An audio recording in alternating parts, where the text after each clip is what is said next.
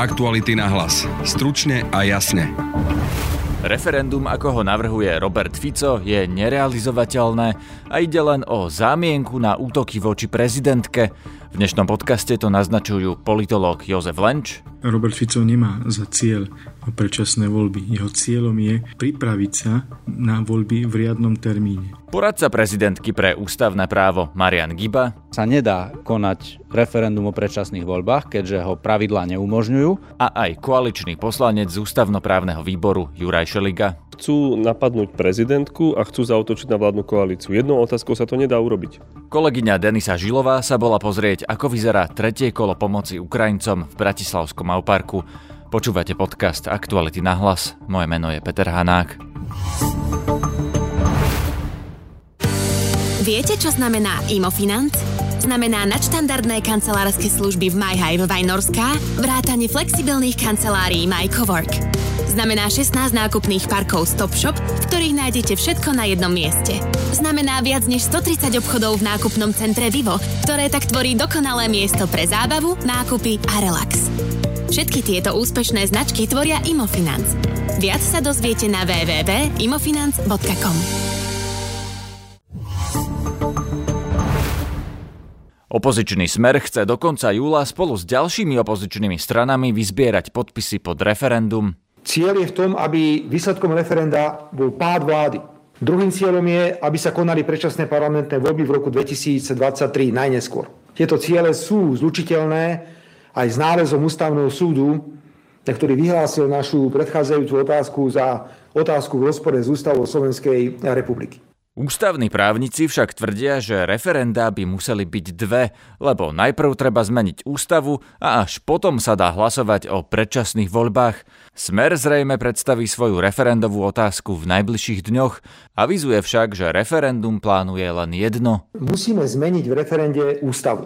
To je jasné. A musíme do ústavy dostať text, že predčasné parlamentné voľby sa dajú dosiahnuť buď referendum, alebo teda nejakým zákonom, ktorý je prijatý v Národnej rade. A teraz diskutujeme.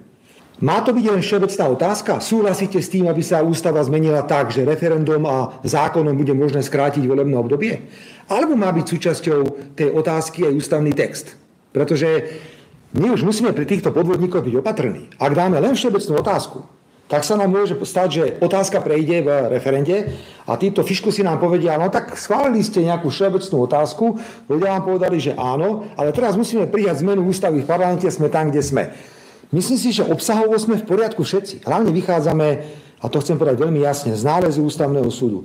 Nechceme dať prezidentke ani len tú najmenšiu príčinu alebo najmenšiu šancu a dôvod, aby sa obrátila na ústavy, lebo ona, ona bude hľadať. Ona bude hľadať, lupou to bude čítať, aby sa mohla obrátiť na ústavný súd a znovu zmariť to referendum, lebo to je jej úloha. Pri mikrofóne mám poslanca a člena ústavnoprávneho výboru Juraja Šeliku. Dobrý deň. Dobrý deň. Pán Šeliga, dá sa podľa vás e, spraviť referendum také, ako chce Smer o ukončení alebo teda predčasnom ukončení volebného obdobia a o predčasných voľbách?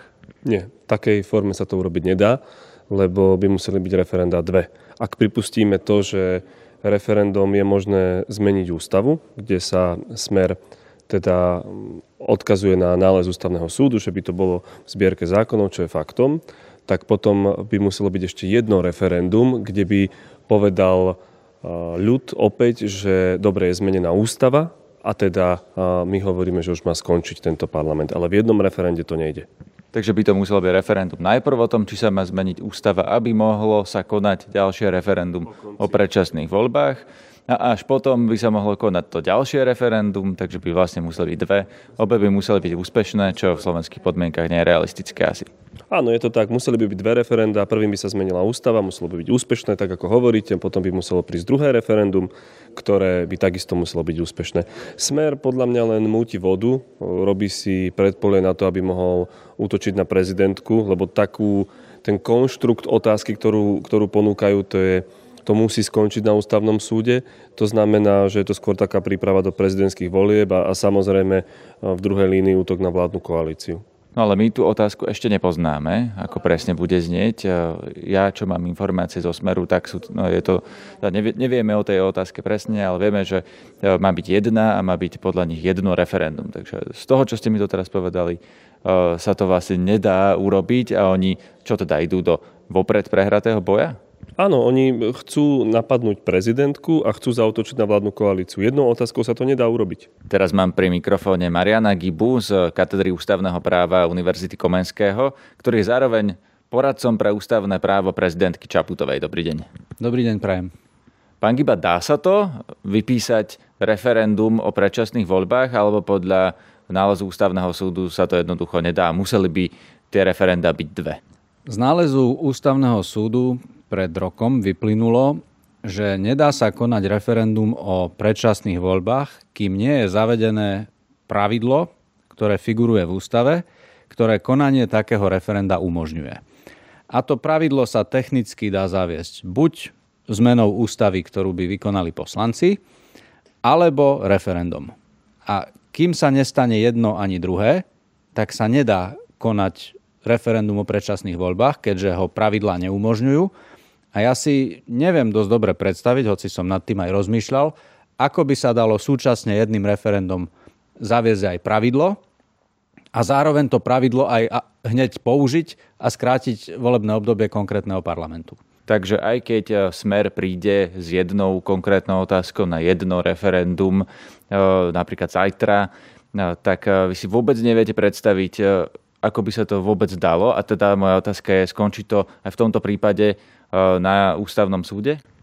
Nepatrí sa ani predbiehať a ťažké je aj hypotetizovať, pretože kým nevidím tú otázku, s ktorou prišli, tak všetko je také do určitej miery postavené na vode. Čiže počkajme si na otázku a uvidíme. Ja len hovorím, že si neviem predstaviť, e, súčasne zavádzať pravidlo a aj ho použiť, keď sa ešte ani len nezrodilo a zrodiť sa má v tom referende.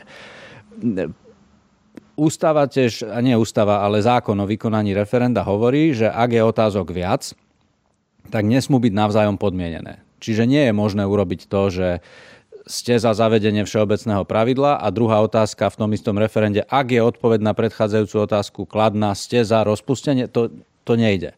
A ak sa nejako veci, ktoré by logicky patrili do dvoch otázok spoja do jednej, aby to akože nebolo podmienené, tak podľa mňa to ale na podstate veci nič nemení. Čiže neviem, či sa dá uniknúť tým požiadavkám, ktoré vyslovil ústavný súd a ktoré kladie aj zákon na nepodmienenosť otázok a na nutnosť existencie pravidla predtým, než, než sa pravidlo aplikuje, či sa dá uniknúť tým, že sa spojí do jednej otázky viacero vecí, ktoré by logicky mali byť skôr oddelenia, alebo na ktoré sa dá odpovedať oddelenie, ale dodávam, nechcem špekulovať, lebo som tú otázku nevidel a neviem, či ju už majú a s čím vôbec prídu.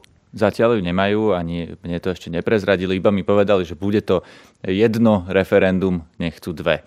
Z toho mi vyplýva, že e, kto teda má tú záchrannú brzdu e, v prípade, že smer naozaj e, na to jedno referendum vyzbiera podpisy, tak rozhoduje prezidentka, áno? Áno, rozhoduje prezidentka ktorá môže povedať, že jednoducho ho nevypíše, lebo podľa nej je protiústavné, alebo v takom prípade to musí poslať na ústavný súd? V žiadnom prípade nemusí poslať na ústavný súd, lebo prezident vždy má možnosť, keď dostane návrh na vypísanie referenda, posúdiť ho autonómne a povedať, že podľa neho je protiústavné a preto ho nevypíše. Lebo tá možnosť obrátiť sa na ústavný súd bola zavedená až v roku 2001 od roku 1993 do roku 2001 jediný prezident mohol a musel posudzovať ústavnosť referendovej otázky a tým, že sa mu v roku 2001 dala nová možnosť, tak sa mu nezobrala stará právomoc.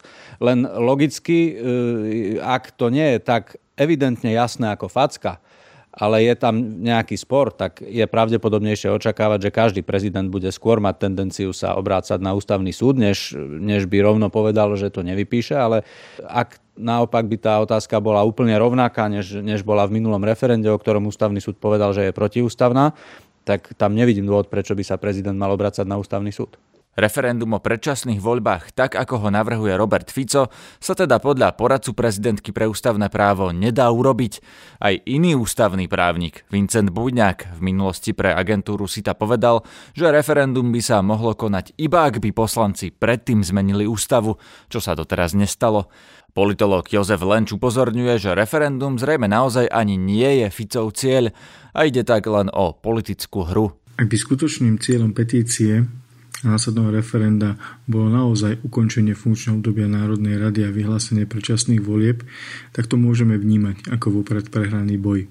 Pretože k tomu, aby sa tak mohlo udiať, potrebujeme okrem iného aj zmenu ústavy. A teda potrebuje Robert Fico aj 90 poslancov v Národnej rade, ktorí mu umožnia zmenu, zmeniť ústavu.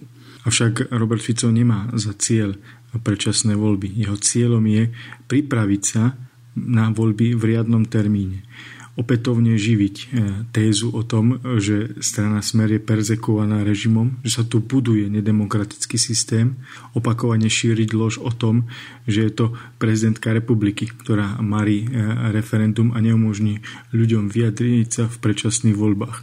Avšak podľa rozhodnutia ústavného súdu vieme, že tými, ktorí maria možnosť zrealizovať referendum o predčasných voľbách sú najmä tí, ktorí opakovane predkladajú otázky, ktoré sú v rozpore s Ústavou Slovenskej republiky. Druhú tému dnešného podcastu o treťom kole pomoci ukrajinským utečencom v Bratislave nahrávala Denisa Žilová. Dnes zhruba po dvoch mesiacoch sa opäť vraciam do Centra pomoci v Bratislavskom AU parku. Je tu pri mne dobrovoľnička pani Marika. Dobrý deň. Dobrý deň, vítajte. Tak sme opäť v priestore, kde, čo sa tu nachádza? Vidíme tu kopec krabíc. E, momentálne stojíme pri triediacej časti, kde prinášame dary, ktoré nám dajú naši darcovia robia zvonku. Tuto je časť s oblečením, topánkami, všetky veľkosti od malých bábetok až po tie najväčšie. Ďalej prejdeme ku potravinovej a kozmetickej časti, kde sú aj pracie prostriedky a ostatné potrebné veci do domácnosti. Vy ste povedali kozmetická časť, ale ja si pamätám naposledy, keď som tu bola, žiadna kozmetická časť tu nebola. Dávame odidencom aj šampóny, sprchové gely, hygienické potreby. Čiže žiadna dekoratívna kozmetika, ale skôr taká... Skôr taká, nie, dekoratívna, to je výnimočné, že niekto donesie, tak áno, dá sa to, je to skôr také akože milé. Je zhruba pol jednej, ja tu vidím dosť ľudí, očakávala som, úprimne menej som očakávala ľudí, tak... Tých ľudí, čo vidíte, to sú ukrajinské rodiny a my sme tento týždeň otvorili tretie po- kolo pomoci. Všetky miesta sú už zarezervované, čiže uh, až do 5. vydávame pomoc rodinám, tak to sú oni. Toto tu nás sú dobrovoľníci tiež? Áno, pracujú tu naši dobrovoľníci, ktorí momentálne trošičku čistia dodávku hygienických potrieb ako šampónov a sprchových gelov. Keďže niečo sa v škatulke vyleje, tak potom to takto musíme dočistiť. Môžem sa vás opýtať, čo tu robíte vy, aká je vaša úloha? Moja úloha je evidencia e, výdaja na predajňu aby sme potom vedeli, že čoho koľko ešte potrebujeme a vedeli to získavať. Ste nejaký IT technik? To je možno trochu vzletné IT technik, ale teraz moja úloha je elektronická hlavne. Hej. A ste tu od začiatku, alebo ste tu prvýkrát? Ja som od konca marca v podstate tu. Nie úplne neprerušene, bol som doma s covidom bohužiaľ nejakú dobu, ale, ale od konca marca. A viete porovnať teraz a ten marec ten začiatok? Oveľa menej Hey. Je tých e, akože individuálnych donorov ľudí. Určite Rozhodne. to nie je ten nával, ktorý bol zo začiatku, ak prichádzalo najviac odidencov, čiže aj tých odidencov je už teraz e, menej, aj keď e, na druhej strane otvorením tretieho kola môžu znova si prísť po mesiaci, po dvoch, po tú tretiu dá vlastne pomoc. A súvisí to nejak s tým, že v podstate časť utečencov sa vracia domov na, do Ukrajiny? Niektorí sa aj vracajú, ale prichádzajú zase noví. Je to ťažké takto povedať, že myslím si, že skôr to bude tým, že sme skrátili hodiny, kedy vydávame. Že predtým sa vydávalo až do 9. večer, čo sme denne až tisíc ľudí, keď to zoberiete, že, že okolo 300-350 rodín denne prišlo, čo v počte môže byť až, až e, tisíc ľudí. Dnes, e, tento týždeň máme otvorený výdaj len do 5. po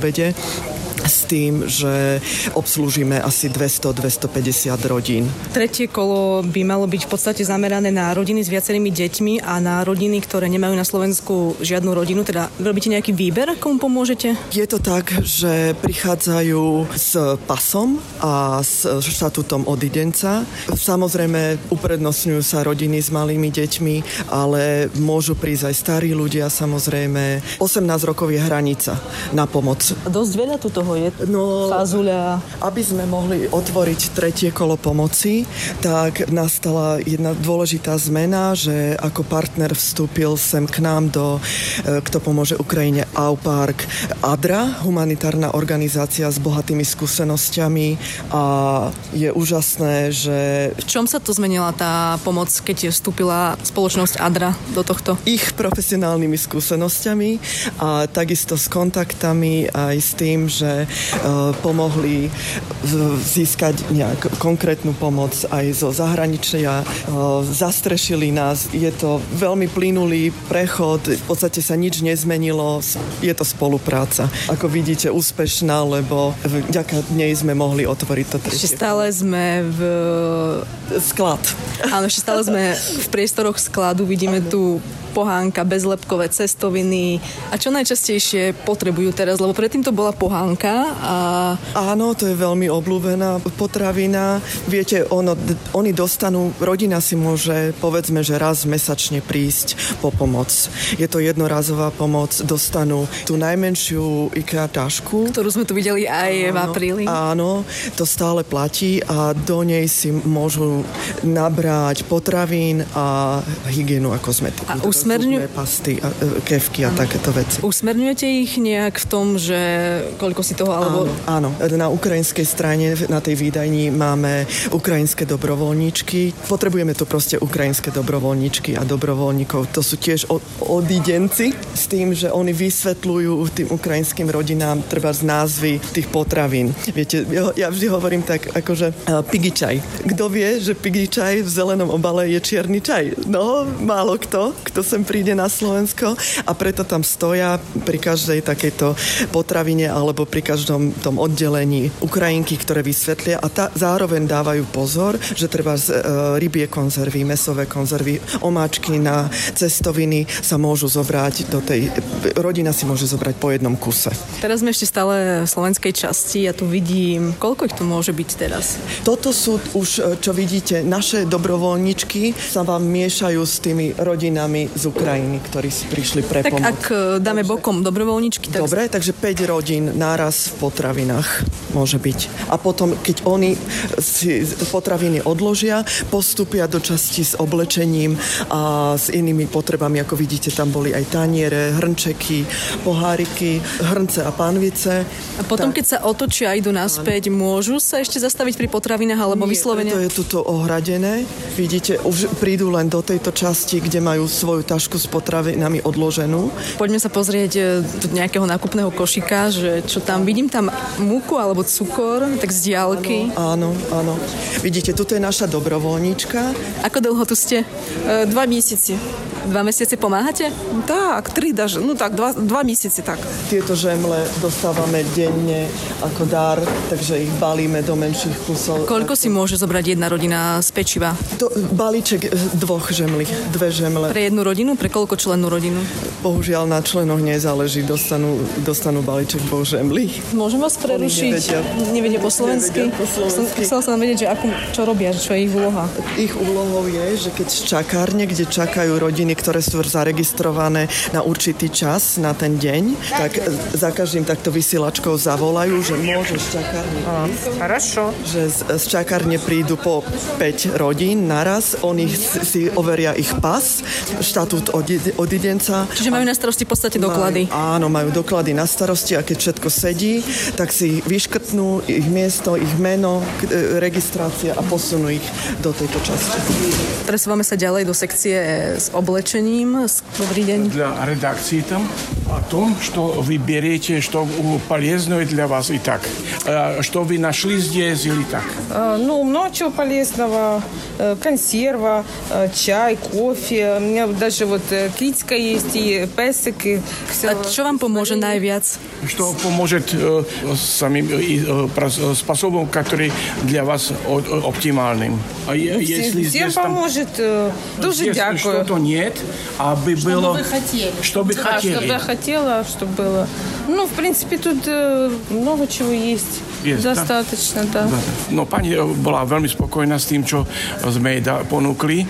Tá ponuka naozaj dneska je veľmi fajn. Bola prekvapená, že našla niečo aj pre babičku a dokonca aj pre svojho psíčka. A čo pre psíčka? No nejaké jedlo. Dobre, ďakujeme zatiaľ, pán Dušan.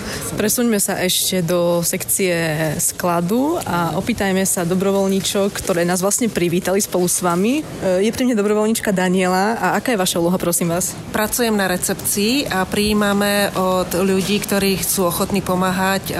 Maximálny limit, čo sme zatiaľ mali rekord, bolo 450 ľudí. Teraz je to už trošku menej, hýbe sa to okolo 50 ľudí za deň. A za dnes? Za dnes zatiaľ 20. Dobre, ďakujem. Môžem sa vás opýtať, vy ste dárkyňa a vy teraz s týmto košíkom idete? Na parkovisko, lebo mám v kufri tie veci a není mi celkom dobre, tak som poprosila, či mladý muž by to mohol doniesť. Doniesla som sirupy, bazové a malinové, malinké Coca-Coly, to je na prilepšenie, kakao, také nejaké sladkosti pre deti. Toaletný papier. Kufiny, toaletný mlieko vždycky nosím. Takže vy tu už chodievate pra- pravidelne? Každý mesiac vždycky. Keď Každý ro- mesiac? Keď robím, áno, raz do mesiaca na, urobím nákup. Hej, hej, tretíkrát som tu. A to nie sú plienky, to sú plávky, lebo ide leto, oh, aby úžasné. si mohli zaplávať. No, to tak som veľmi, si myslela, že to je také e, aktuálne. No, teraz síce prší, ale Kedy ste sa, alebo ako ste sa dozvedeli o pomoci?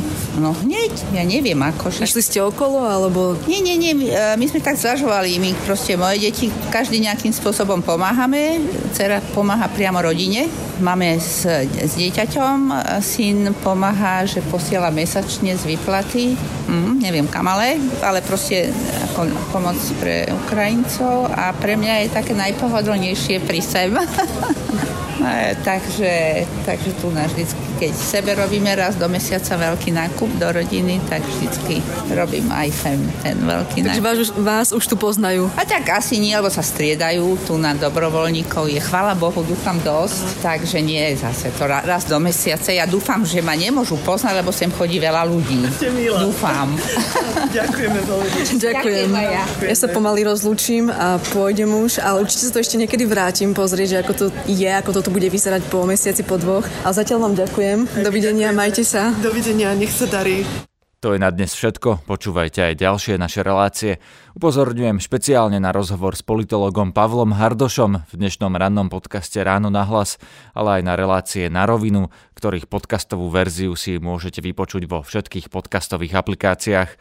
Tento týždeň s lekárom Petrom Sabakom, ktorý zbiera podpisy na žaloby proti strane Republika a s ministrom dopravy Andrejom Doležalom. Na dnešnom vydaní podcastu Aktuality na hlas sa okrem Denisy Žilovej podielala aj Valentína Rybárová. Zdraví vás Peter Hanák. Aktuality na hlas. Stručne a jasne.